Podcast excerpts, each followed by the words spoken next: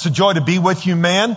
Something I've been looking forward to since the invitation was extended. Um, always a privilege to stand behind this pulpit. Like you, I have sat under it and benefited from it. Uh, my story, my ministry, my life in the United States is intrinsically linked um, to the life of Grace Community and uh, Pastor John MacArthur, whose friendship and kindness um, I am in debt to and thankful for. We came out in 1994 to go to TMS. Uh, we were sponsored and supported by uh, George and Anna Sanders, who are uh, involved in, in, the life of this church. I lived on the same street as Phil Johnson and Lance Quinn. Um, and uh, we, we got whatever we could off the opportunity sheet uh, in terms of dryers and uh, washers and all kinds of things. And so, even though I pastored Placerita Baptist Church in Santa Clarita uh, from the day I got here, um, Grace Community Church has always been a second home. Uh, your pastor is uh, the benchmark for expository preaching. Uh, he's been a friend to our family, a mentor. he encouraged me to get on the radio some nine years ago, talking about Grace Community's help, uh, Matt McGuire, who just played on the piano, wrote the signature tune for our radio ministry. And so it's just a delight to be here. And I trust as we uh, go through God's Word together in this session and the next hour that God will use it in each of our lives. If I might just plug, uh, we've made a book available to you at half price. This uh, is on Amazon at $19.99, but we're giving it a special conference price today at $10. I just want to say one thing about it. Uh, I wrote it out of my experience as a police officer in Northern Ireland. And the thesis of the book is that security is not the absence of danger. Security is the presence of God.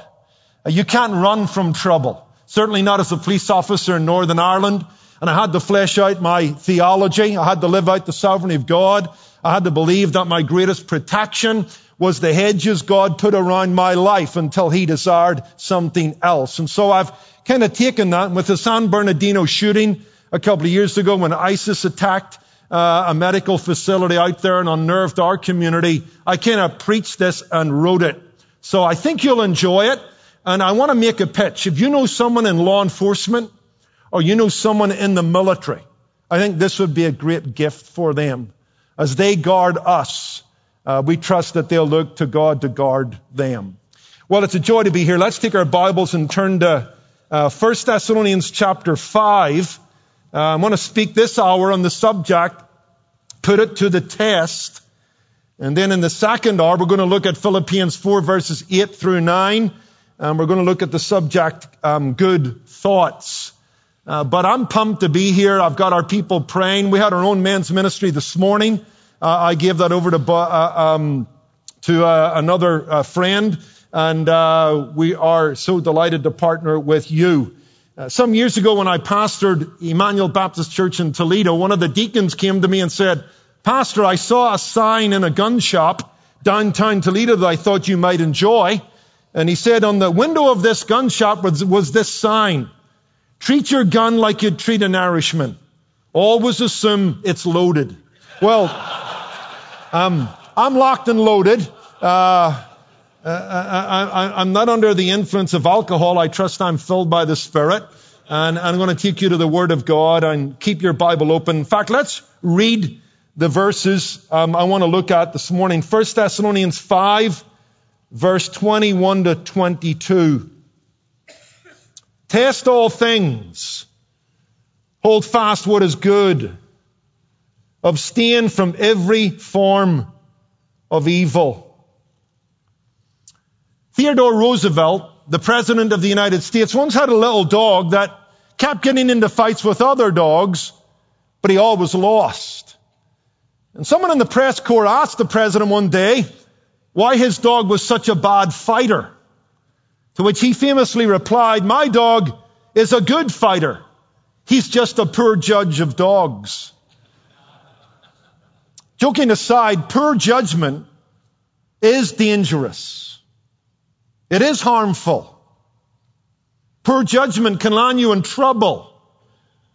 And the reason I say that is because I don't know if you've ever noticed, but the Bible presents life in some sense, as one big choice. And if that's true, then poor judgment, the wrong choice, the wrong turn, the wrong path can harm us both presently and in the future. Have you ever noticed that the Bible is antithetical? In his book, The Call to Discernment, Jay Adams says this. From the Garden of Eden with its two trees, one allowed and one forbidden, to the eternal destiny of the human being in heaven or hell, the Bible sets forth two and only two ways, God's ways and other ways. Accordingly, people are said to be saved or lost. They belong to the people of God or the world. There was Mount Gerizim, the mount of blessing, and Ebal, the mount of condemnation. There is the narrow way and the wide way leading either to eternal life or destruction. There are those who are against and those who are with us. Those within and those without. There is life and death, truth and falsehood, good and bad, light and darkness, the kingdom of God and the kingdom of Satan, love and hatred, spiritual wisdom and the wisdom of the world.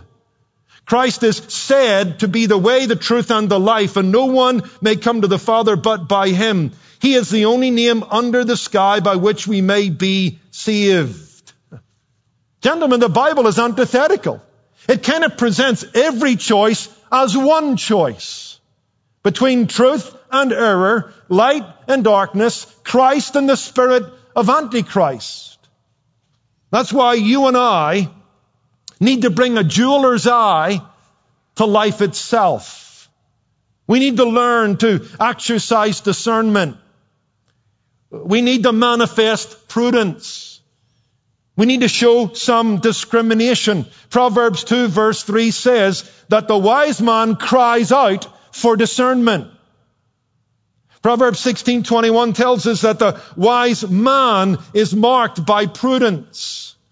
In a pick and mix world, in a genderless society, in a relativistic culture, in a confused church, the Christian man must learn the skill of being clear and convictional in their choices. We must learn to separate the precious from the vile. Jeremiah 15 verse 19. Ours is a morally gray world. And Dr. MacArthur talked about that this morning, both in his his keynote speech and in his Q&A session. We've got to be active and aggressive in learning to be discerning, learning to be discriminating, to know what ends up. Jesus chastised those in his day who could um, discern the face of the sky, but they didn't know what time they were living in. Matthew 16 verses 1 to 4. We need to seek. And we need to learn the skill of discernment. And yet it's lacking in many. To be honest about it, some Christians have no more spiritual discernment than Little Red Riding Hood. Remember that little story? I remember being introduced to it in elementary school back in Northern Ireland where the wolf connives to get Little Red Riding Hood and her basket of goodies. And so he runs ahead, goes into grandmother's house, gobbles her up. And then the unsuspecting little red riding hood comes in. She's a little uneasy by what she sees. And she says to the wolf, Oh, what a deep voice you have, to which he replies, All the better to speak to you with. Oh, what big eyes you have, all the better to see you with. What big hands you have, all the better to hold you with. Oh, what a big mouth you have, all the better to eat you with. And the wolf jumps up, gobbles up little Red Riding Hood and her basket of goodies. I remember that. First time I heard that. And all the little girls with their pigtails in the classroom were screaming. But I remember saying to myself, she deserves it. I, I said to myself, this, this girl's as dumb as a post. Come on, how many signs do you want? The big hands, the big ears, the big mouth. How naive could she be? Well, I think she could be as naive as a host of evangelicals that sits in the pews of the average church in North America. That's why we need to urgently heed this call of this conference to discover and to develop the gift, the skill, the ability to discern. That's why I want to come right now to 1 Thessalonians chapter 5 verses 20 to 21. Where Paul says to the Thessalonians, he says this, test all things. Hold fast to what is good. Abstain from every form of evil. If you want an outline, here it is. We're going to look at, first of all, the context involved. Then we're going to look at the command involved. Then we're going to look at the contrast involved. Then we're going to look at the cultivation involved. Not going to spend a lot of time on the context, but let's get our text in context, lest it become a pretext for misunderstanding. The context. Let's look at the wider context. The specific instructions that Paul wants to give to the church at Thessalonica is over. And now he's going to give them a string of final and general instructions. Takes us back to verse 12 and comes right through to verse 22.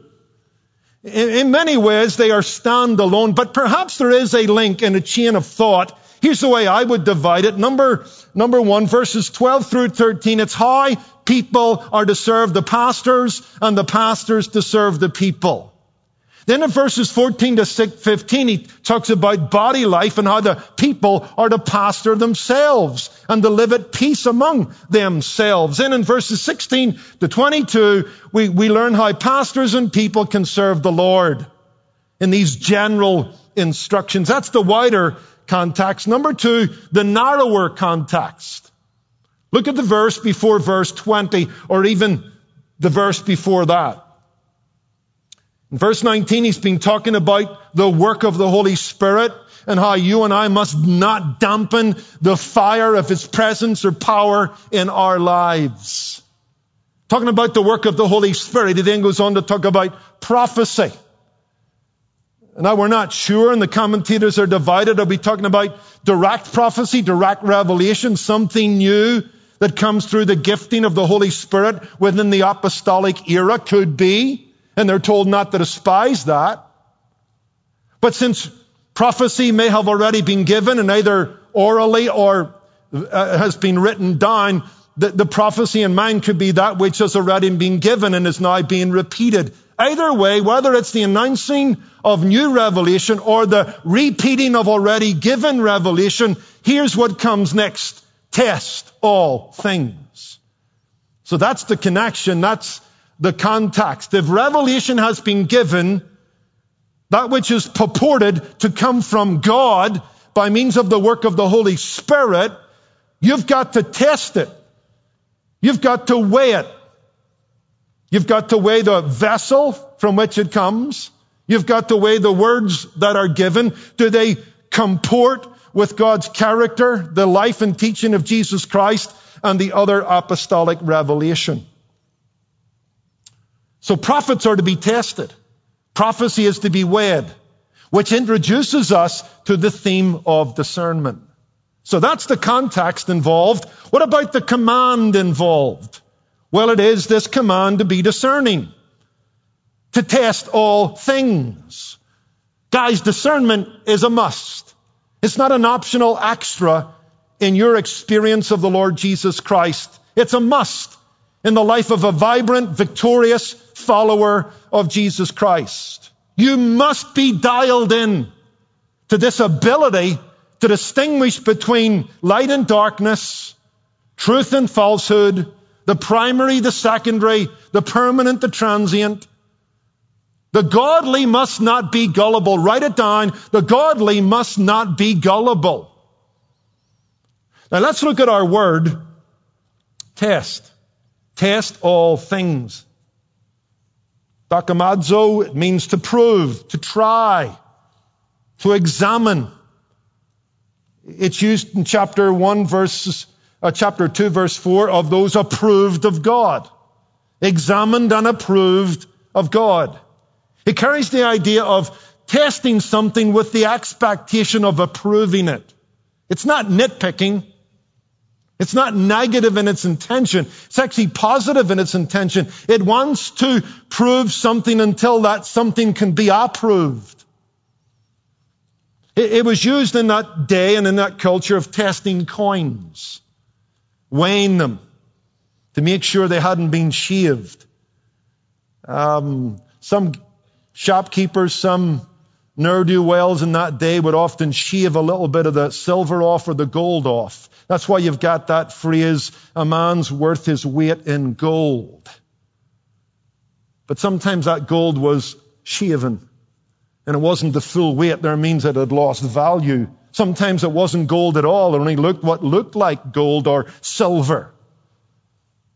And so that's our word. That's the context of our word. It's to determine the genuineness and the value of something.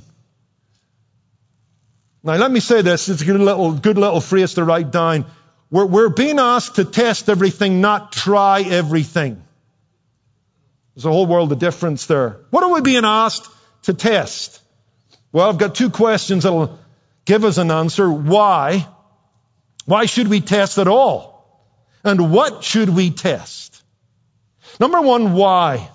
Why should we test all things? Not try all things, but examine all things. Number one, because the world is full of knockoffs and counterfeits.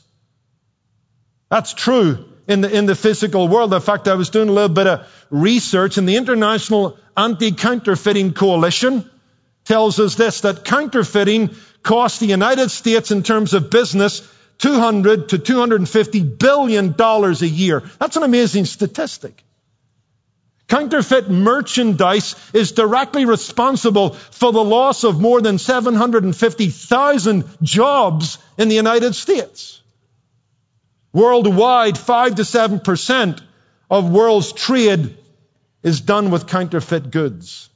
I think you and I know that this is a world of knockoffs, of, of counterfeits.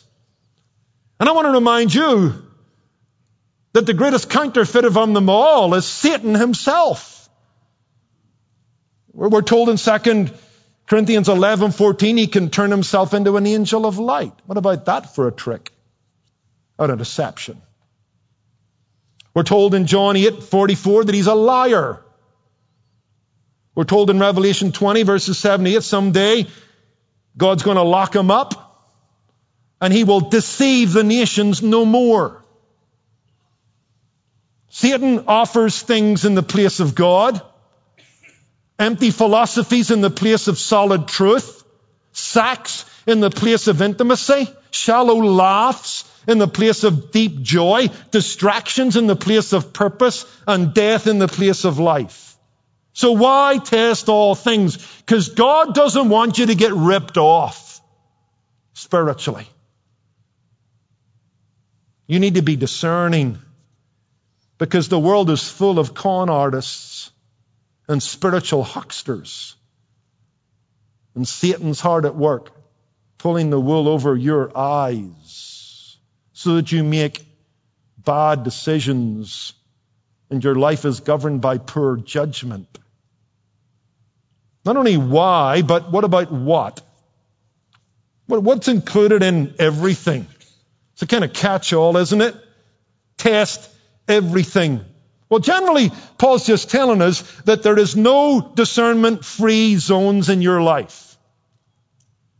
By implication, he's telling us there's not an area of your life from entertainment to, to uh, sports, to your work, to your viewing habits, to, to your church life. There's not an area of your life that ought not to be subjected to the Lordship of Jesus Christ. Test all things.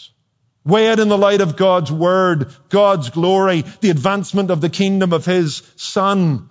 Aren't we told in 1 Corinthians 10 verse 31, whatever you do, do to the glory of God. That's everything.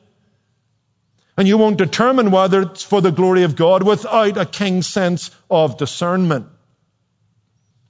Tim Challies, in the book I think has been made available to you during this uh, uh, conference, on sermon says this, there is no area in which we have perfect understanding. There is no area of life that is beyond our need and ability of discernment. What, what are some of the areas? This is a study in itself. I'll just throw some your way. You ought to discern teaching.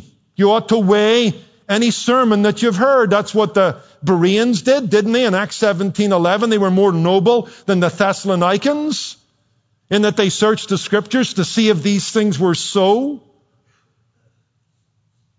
You, you ought to test every sermon you've heard. You, you ought to test, if you were alive in Paul's day, prophecy, certainly new prophecy, whether it comported with old prophecy, whether it was measured straight with the Old Testament and the Old Covenant writings. You're to test the spirits. Dr. MacArthur talked about that in the first hour. 1 John 4 verse uh, 1. We're to look at the source from which something might come. Is it a trusted source? Is it a biblical source? You're to test leaders. 1 Timothy 3 verse 10, deacons are first to be tested. You're to test the times in which you live, to discern them. Luke 12, 56. And you're to test the genuineness of your own faith. That doesn't mean you're to become introspective to the point of disturbing your assurance. As old Spurgeon said, for every look at self, take two looks at Christ. But make sure that you do once in a while take yourself to that place where you make sure that uh, there are works alongside your faith. That there is transformation alongside your confession. 2 Corinthians 13 verse 5. So, the, the context, you and I have got to be discerning in the context of prophecy old or new. And then you've got the command to, to test all things. Why? Because you can get ripped off. What? Almost anything. But we have listed some things specifically. Now, before we move on, someone ought to say to me, hold on a minute. What about Matthew 7 verse 1? This is the favorite verse of the Democratic Party right now. This is the favorite verse of, of, of, of the theological and social left. When they want to shut conversation down, what didn't Jesus say, judge not? Lest you be judged? Well, he did, but don't stop there, please. Uh, someday I'm going to preach a series of sermons called Finish the Text. Finish the text. And this is one you got to finish. Because here's what we read in Matthew 7 verses 1 through 5. Judge not that you be not judged. Don't stop there. For with what judgment you judge, you will be judged. And listen, with the measure you use, implication is you are going to judge. Implication is that being discriminating is okay. The issue is, is it fair? Is it balanced? Does it begin with you and not the other person? Jesus goes on, because the measure that you use will be used back to you. And why do you look at the speck in your brother's eye, but you do not consider the plank in your own eye? Or how can you say to your brother, let me remove the speck from your eye and look at the plank in your own eye, hypocrite? First remove the plank from your own eye, and then you will see clearly to remove the speck from their brother's eye. Glad you brought Matthew 7 1 up. We are to judge, but judge fairly.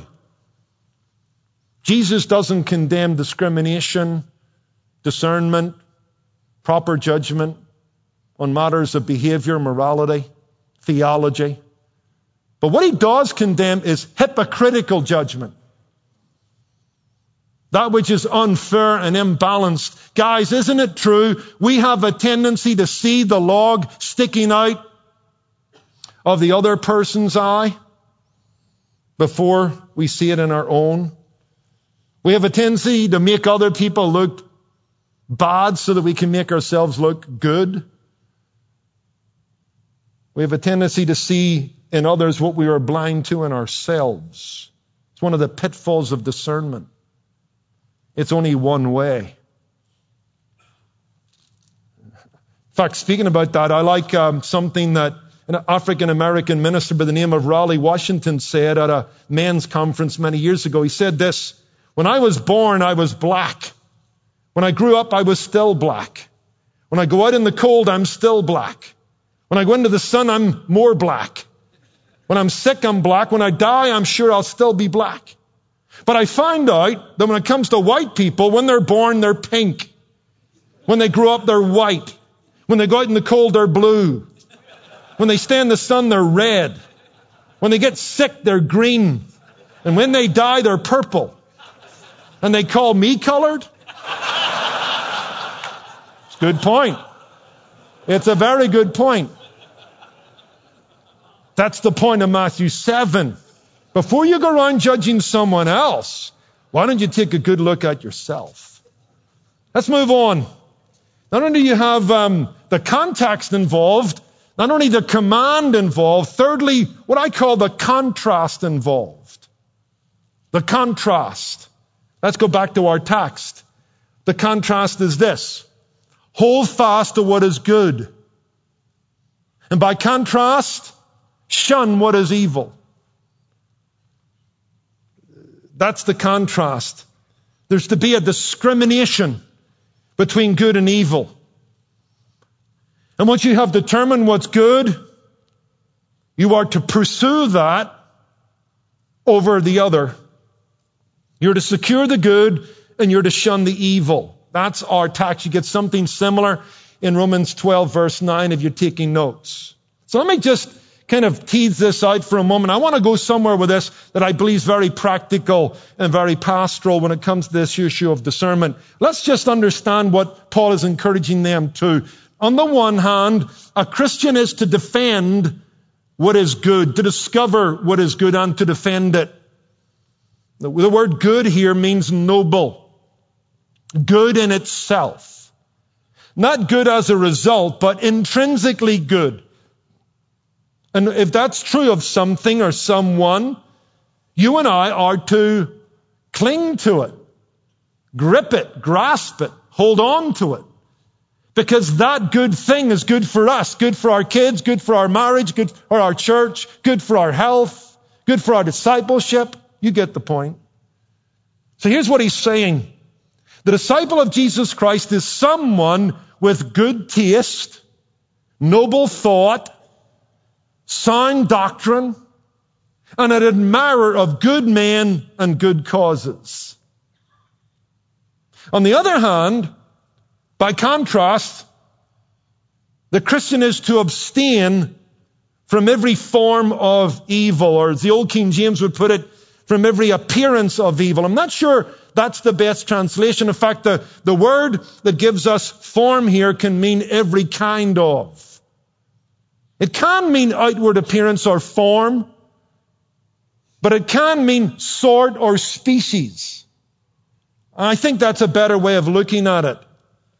Paul's just saying, hey, get your hands on anything that's morally, theologically, intrinsically good. Hold on to it. It'll be good for you. But anything that's evil or got the connotation of evil, shun it. Drop it. Get rid of it. We are not to dance with the devil. We are not to toy with temptation.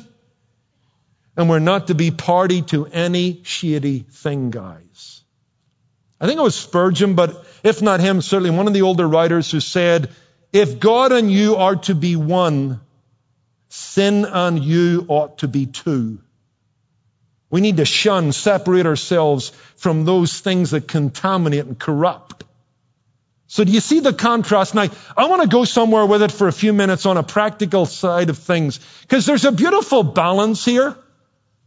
There's, there's a beautiful balance here. You and I have got to learn this, and it's very important that we learn it, that the goal of discernment is not to simply avoid the evil that's in this life, but to learn what is the good. It opens us up to a world of beauty and nobility and good taste. We tend to see discernment in a negative connotation. It has that. You are to shun evil. But it's not just that. It's the pursuing of what is good.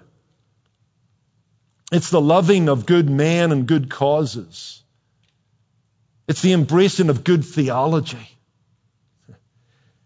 You know, I was um, trained at Milltown Baptist Church in Belfast under a man by the name of Freddie McLaughlin, whose son Jonathan's about to graduate in our DMin program here at TMS in a few weeks. And Freddie used to say to me when we were driving around Belfast in the car to a hospital visit or just going to grab a cup of tea, he'd often say, Philip, do you know what the forgotten beatitude is? I go, I have no idea. What are you talking about? He said, the forgotten beatitude is, blessed are the balanced. It's a good word. Blessed are the balanced. It's not just truth, it's love. It's not just love, it's truth. It's not just the Spirit, it's the Word. It's not just the Word, it's the Spirit. It's not just faith, it's works. It's not just works, it's faith. It's not just divine sovereignty, it's evangelism. It's not just evangelism, it's divine sovereignty. Blessed are the balanced. Amen? And that's what's going on here. Blessed are the balanced. And the balance in discernment is not just the shunning of what's evil and the calling out of what's wrong. It's the loving of what's good. It's the promoting of love among the brethren. And so that made me think. You and I need to be discerning when it comes to discernment.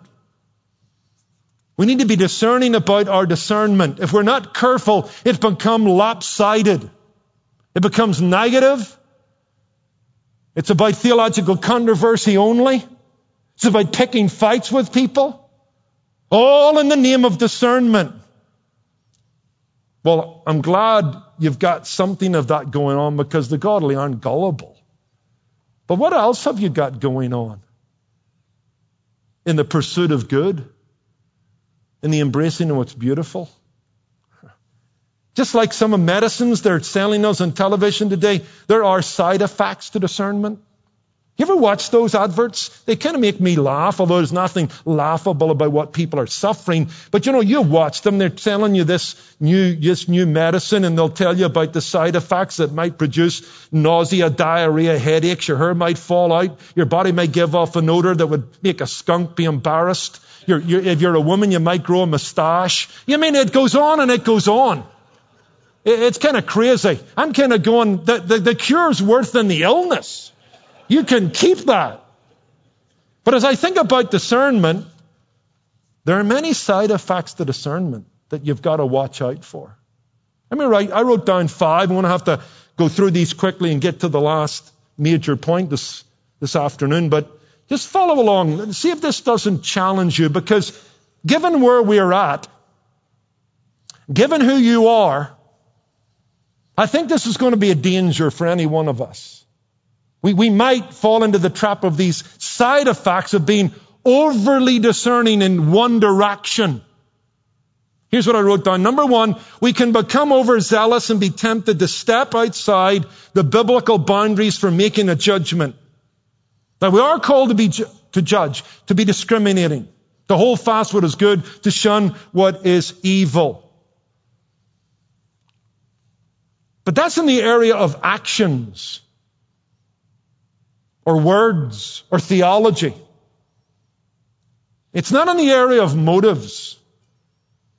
So, so you and I said it to be discerning. We've got to be careful to stay within our jurisdiction as a judge. The Bible allows me to look at teaching and teachers and make objective judgments about their theology or their words or their lifestyle or their behavior. The same with many areas of life. But the Bible tells me to be careful when you fall over into the area of motive because no man knows another man's heart. That's why Paul says in his letter to the Corinthians, it's a very small thing that I should be judged by you, since we've got to wait for the day of judgment when God will bear the hearts of all men. Because you can misread me and misjudge me. In fact, isn't that what Satan did with Job? He tried to judge his motives. Lord, can I speak to you about your servant Job? He's good living for a living. But you touch him, he'll squeal like a child, he'll drop his theology, and he'll walk away. Funny, that wasn't true. Because Job was a pure man in motive and in action. He was the real deal on the inside as well as the outside. It can be a satanic thing, certainly an ungodly thing, to try and judge people's motives. Plus, the Bible would remind us to make a judgment between biblical convictions, traditional opinions, and personal preferences. But we tend to raise our preferences and our opinions up to the level of biblical convictions. That's dangerous. It has no biblical sanction, and it's not an act of discernment, it's an act of disturbance and division in the body of Christ. Matters of conscience. 1 Corinthians 8 through 10, Romans 14 verses 1 through 4 are meant to be left alone. And when it comes to eating food that may have come from a butcher shop, from which, uh, you know, offerings from the, the, the, temple came, some say there's no problem with that because there's no such a thing as an idol. Others say, man, I come out of that world. I don't want anything to do with that. I don't want to be associated that in one way. I'm not going to eat that stuff. And Paul says, hey, don't judge a brother either way. See him when it comes to whether a Christian can go and watch a movie or not. Liberty of conscience in drinking alcohol, certain foods, school choices, political affiliations. Got to be careful. Because we're not careful, we'll end up outside the biblical jurisdiction of being discerning and being discriminating. Number two, If we're not careful, we can know error as much as we know truth. And that's counterproductive. By its nature, think about this, guys. Discernment has us looking into stuff that's dangerous. We're testing the spirits.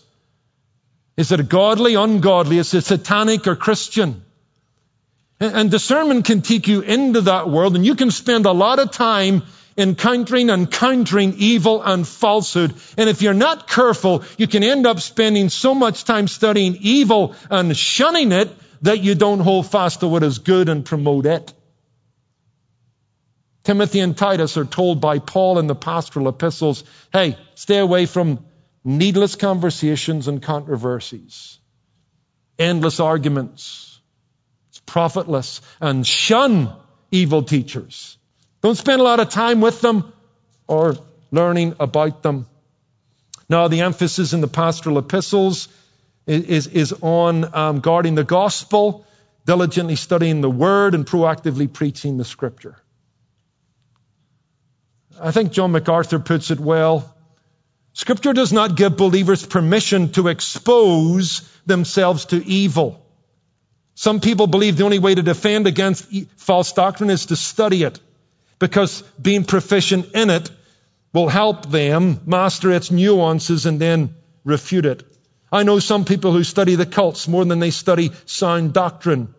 Some Christians immerse themselves in the philosophical entertainment and culture of society. They feel such a strategy will strengthen their witness to the unbeliever, but the emphasis of that strategy is all wrong. Our focus should be on knowing the truth. Error is to be shunned. It's a good word. That's the balance. We're, we're to know error, we're to expose it, but the best way of doing that is knowing the truth, which in itself will expose the error. Number three, if you're not careful, it's easy to lose perspective and proportionality. This is one of these side effects.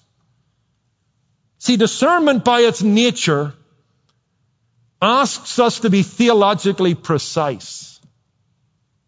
Discernment, its favorite colors are black and white. Doesn't do well with gray. It likes primary issues, not secondary issues.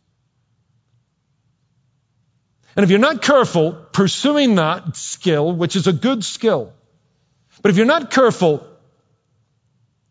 things can get out of proportion. And you can lose perspective. If you're not careful, you start out by saying all doctrine is important. And you finish saying all doctrine is equally important, which is not true.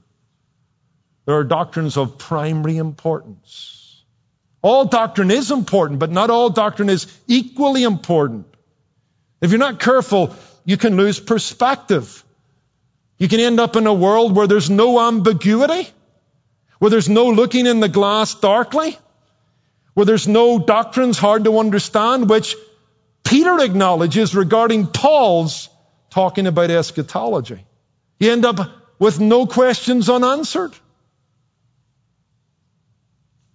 Everything is a hill to die on. You end up straining at knots and swallowing camels.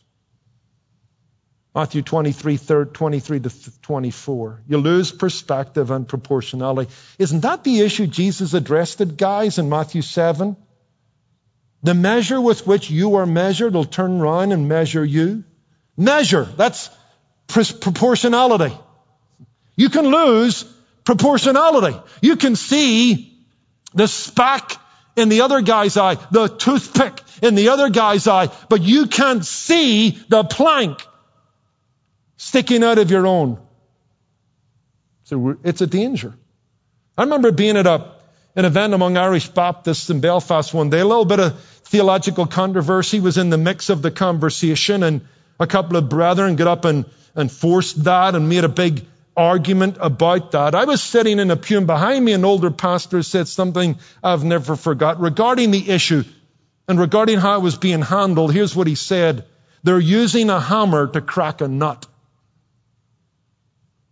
You get his point? They, are losing proportionality. They're, they're lacking perspective.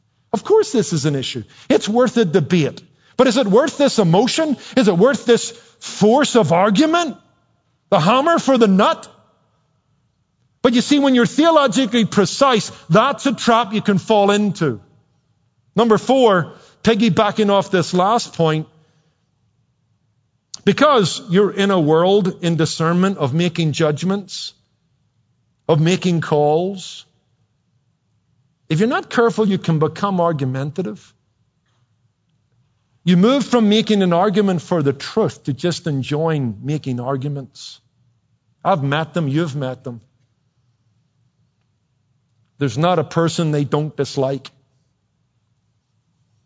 They pick fights over anything. They strain at knots and swallow camels. They speak the truth, but without love. Ephesians 4:15. They become combative. And when they speak about the culture, when they speak about enemies of the gospel, there's nothing there like you find in Philippians 3 where Paul talks about those who had become enemies of the gospel. He talks about how his heart is broken over that. We end up being like John and James, the sons of thunder. We, we, we're more than happy to call an airstrike into a certain area, a certain kind of part of the body of Christ, and we forget what spirit we're of. Testing everything doesn't mean you become testy and nasty and argumentative. Spurgeon was as quick to draw lines as any man. Read about the downgrade controversy. But although he agreed that we have a fixed faith that must be preached, he did say on another occasion to the students at his Bible college, don't go about the world with your fist doubled up for fighting, carrying a theological revolver in the leg of your pants.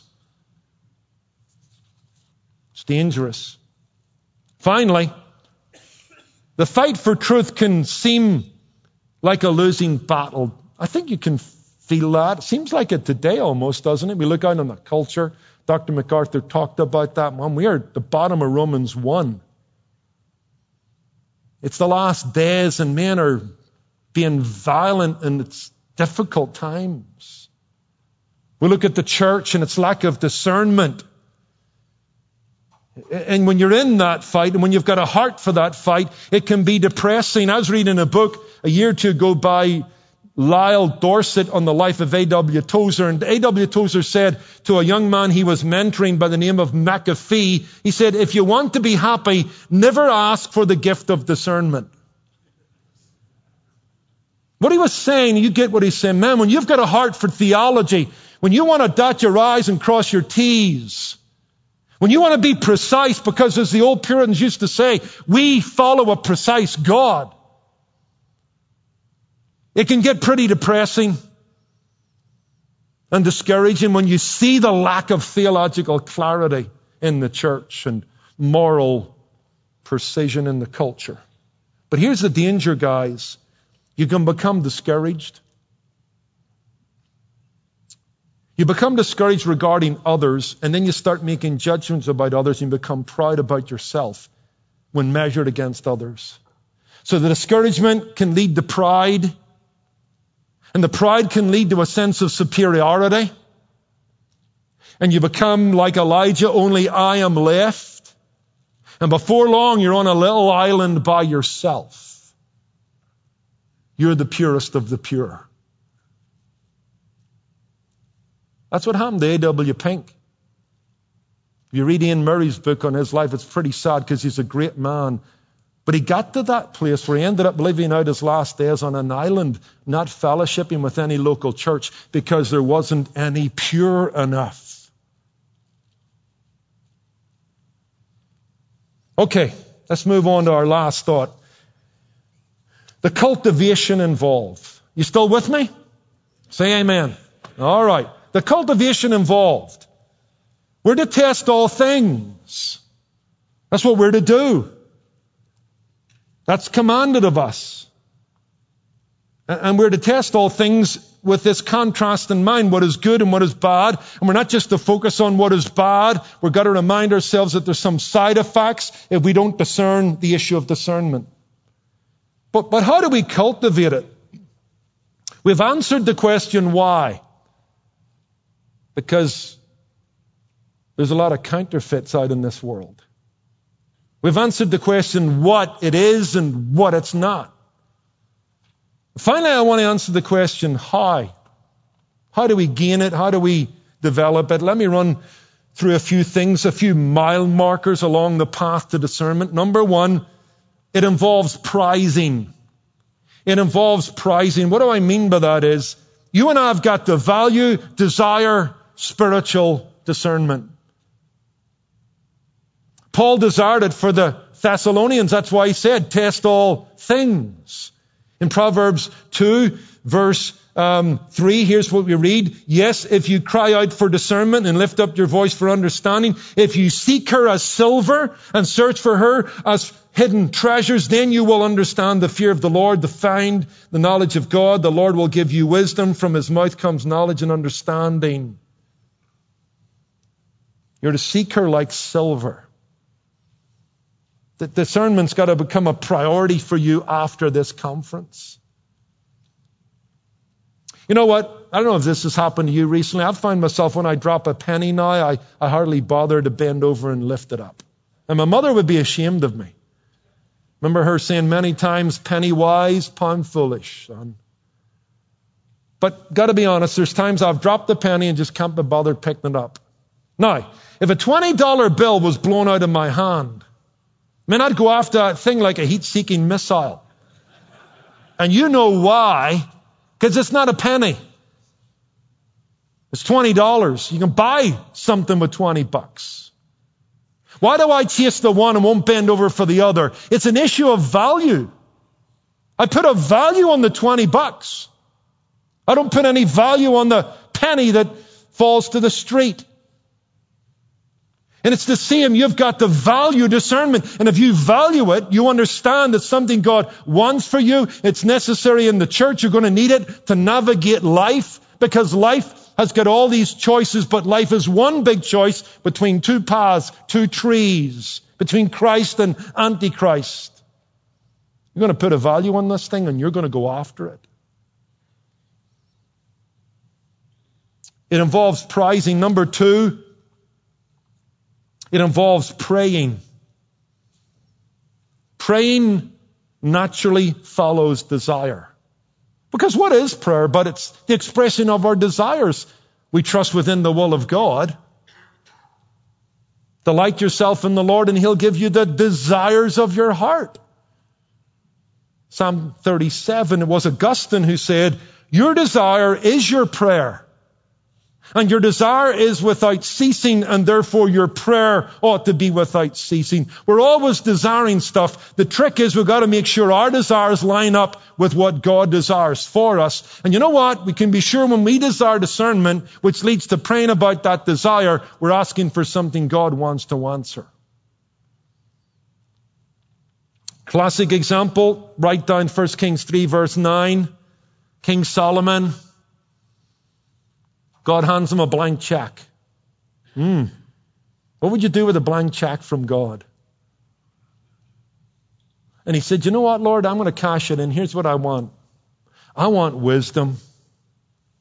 I want discernment. He uses a phrase in the Hebrew coming in and coming out of the court. It's, it's everything that passes by me uh, in, in my administration. I want to be able to handle it with skill, with discernment, with, with discrimination. I want to know how to split the baby, so to speak, philosophically. Would you give me that? God said, I love that. I love that. I love the fact that's what you want because you're a leader and you need it. And you know what, Solomon, I'm going to throw in riches and health and prosperity. James tells us if any man lacks wisdom, let him ask of God. So it's prizing and it's praying. Here's what I love about prayer because prayer says three things about me and about discernment when I'm praying for it. Number one, I'm acknowledging that discernment is a gift. It's a spiritual gift. It's something that God gives as He gives us a piece of His wisdom for our lack of our wisdom. Number two, it's an acknowledgement of my humble dependence upon God and my finiteness and my fallenness. And then it's an acknowledgement that I live in a very dangerous world, a moral minefield, and I got to pick my way through it without blowing my legs off. Now, here's the other thing. Not only does it involve prizing, not only does it involve praying, it involves pursuing. What do I mean by that?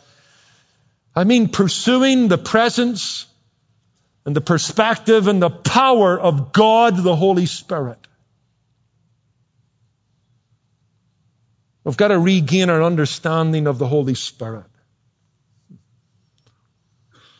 Too many Protestant evangelicals have got two thirds of God, the Father and the Son. We've allowed the charismatics to scare us. Old Vance Havner used to say, We're so frightened of getting out on a limb, we won't even climb the tree. But we've got to regain a proper, robust understanding of the person and work and power of the Holy Spirit. And one of his gifts, one of his ministries, one of his work in our lives is to make us discerning. He's the Spirit of truth, and he leads God's people into truth. The classic verse, guys, you want to write it down, would be 1 Corinthians 2, verse 14. The natural man doesn't discern, doesn't understand, doesn't get the things of God. Because they are spiritually discerned. And in that passage, he talks about the illuminating work of the Holy Spirit as he opens our minds and hearts to understand the written word where we find God's wisdom and God's will delineated for us. So discernment means being led by the Spirit by implication. I want to write, I want you to write something down. Discernment is not simply a cerebral exercise. It doesn't come automatically after reading 600 pages of systematic theology. It's something the Holy Spirit, in tandem with good books, but in tandem with the book, produces in us. It's spiritual. It's a gift. It's a blessing from heaven itself. It's the pursuit of the presence and power and perspective of the Holy Spirit in each of our lives. Here's a fourth thought. It involves pondering. It involves pondering. Having said that the Holy Spirit will use the Word of God, which He has authored to help us gain discernment, I want to make that argument. Write down Ephesians 5:18 and Colossians 3 verse 16. In the one we're told to be filled with the Spirit, it will produce psalm singing, songs, thanksgiving, all kinds of things. You go to Colossians 3:16, the same things are produced, but the source is letting the word of Christ dwell in you richly. When you marry those two verses together, you come to realize that the filling of the Spirit, being controlled by the Spirit, is coming under the domination of the authority of the word He taught. He wrote. He illuminates. So here's the thought. At the crossroads of choice, the Word of God will be a lamp unto our feet and a light unto our path. How beautiful is that? The Word of God can give us good judgment and keep us from bad judgment. Hebrews 4, 12 to 13. The Word of God discerns the soul and the spirit. The Word of God discerns the intent of the heart. The Word of God, by its very nature, used by the Spirit of God in the life of the child of God, produces discernment. Want to be a discerning Christian? You've got to be a biblical Christian. I, I took this from Warren Wiersbe in his commentary on 2 Timothy 3, verses 16 to 17. You know that passage. All scripture is given by inspiration of God. It's profitable. Profitable for what? For doctrine, reproof, correction, instruction, and righteousness. I like his little outline. I'm always attracted to memorable outlines. It helps me remember, and I guess it'll help you. Here's what Wiersbe said. They are profitable for doctrine, what is right. They are profitable for reproof, what is not right. They are profitable for correction, how to get right.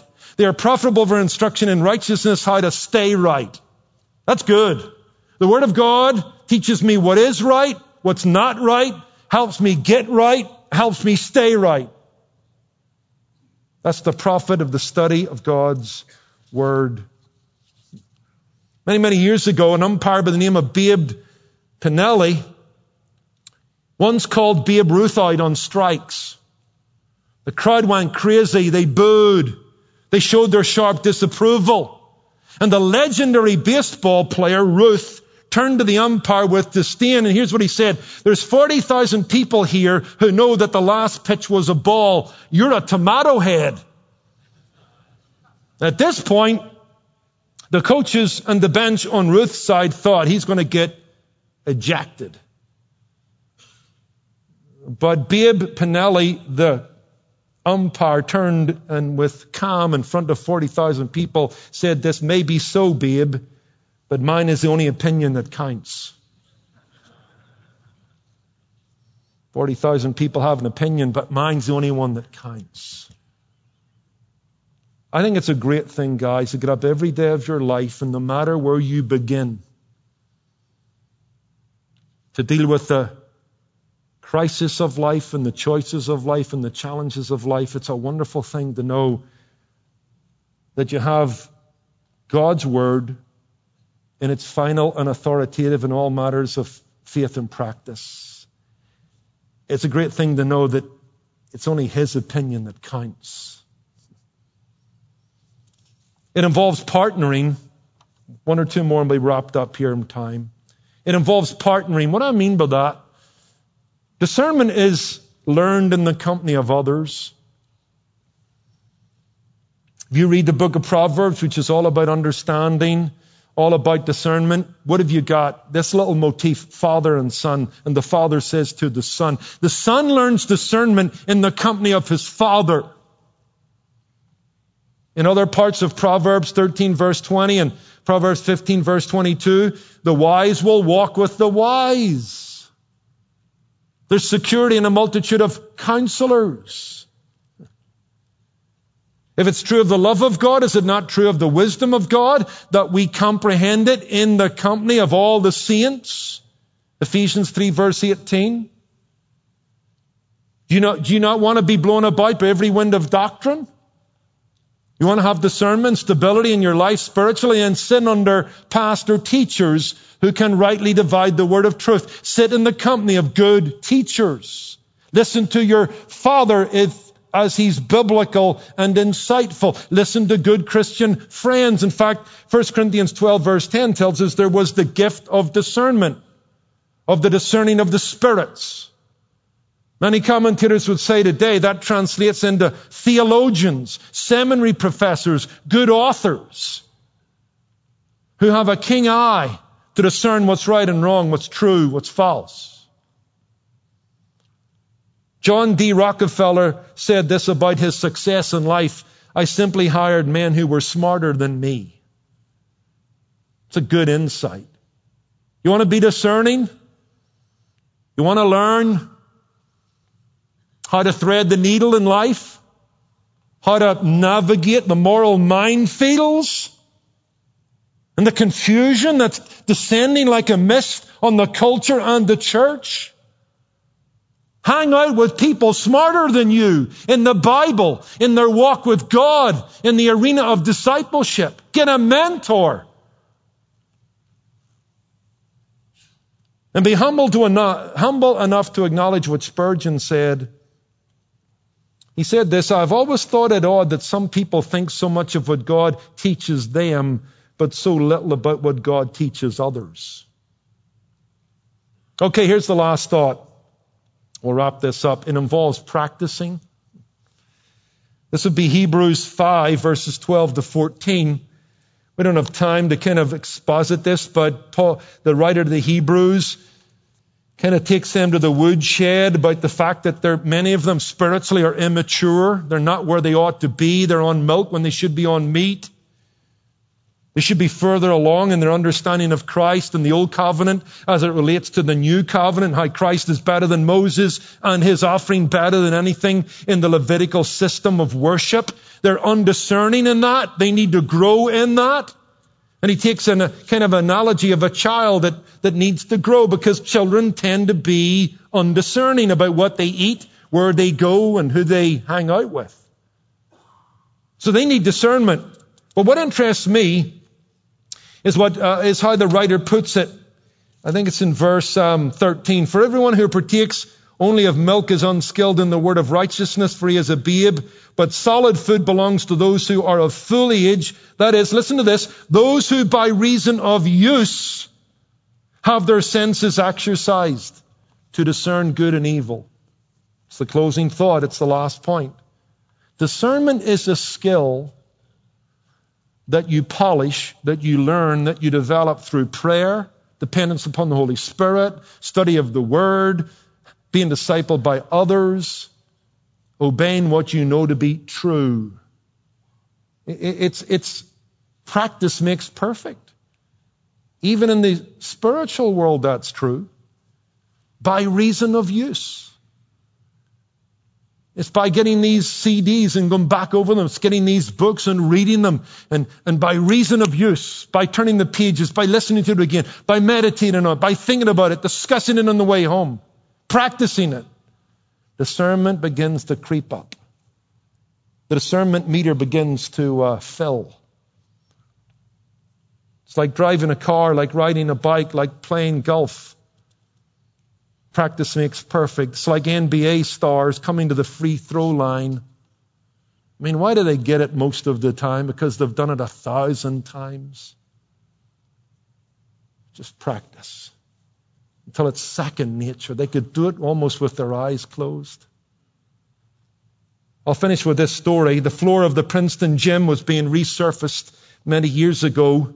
And the basketball standout, Bill Bradley, who would later become a U.S. Senator, had to go to a local high school to practice. And he's in the gym. He's doing some 14 foot jump shots from the right side, but 80% of them are bouncing off the rim or the back plate. Something's off. And so he kind of adjusts, kind of studies it and begins to drop those jump throws. And after his practice, he's walking off and he said, You know what? That basket's about an inch and a half too low. Now, the friend who wrote this story was there. He went back later with a measuring tape and he measured it. The net was one and one eighth inches too low. That's crazy. How did Bill Bradley know that? because he's practiced that jump shot a million times. He knows when it's off. He discerns when it's off. Because through rapidity of use of his arm, he's got the feel and he knows when it's off. Friends, that's discernment. It's through prayer and Bible study and getting involved in theological discussions and thinking things through with better minds than yourself, sitting under good teaching, that the skill of discernment begins to develop and take root in your life. Let's pray. Lord, uh, well, thank you for this conference. Thank you for the theme, the focus of this conference. Thank you. It's a, a call to discernment, to know the times in which we live, to be able to realize that men are calling evil good and good evil in our culture. It's a call to recognize that there are those who can creep into the church who teach another gospel and another Christ. They are demons dressed as angels of light. Lord, Lord, we realize there's, there's so much deception around us. And then we have our own heart inherited from Adam that apart from the work of the Holy Spirit and subjection to the Word of God will lead us astray, which is dark in and of itself. We need to walk in the Spirit and not fulfill the desires of the flesh. Lord, we've got work to do. We thank you, but we're not left alone to do it. We can work out our own salvation with fear and trembling, for you work in us.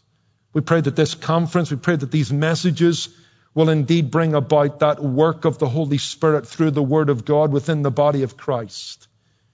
That we might be men who know the times in which we live, that we might be men like David who served the will of God in his generation. Give us a jeweler's eye. Give us discernment. And when we make judgments, help us to be fair. Help us to avoid the traps and side effects of an unhealthy and overbearing pursuit of discernment. Help us to pursue the good as much as we want to shun the evil. For we pray and ask it in Jesus' name. Amen.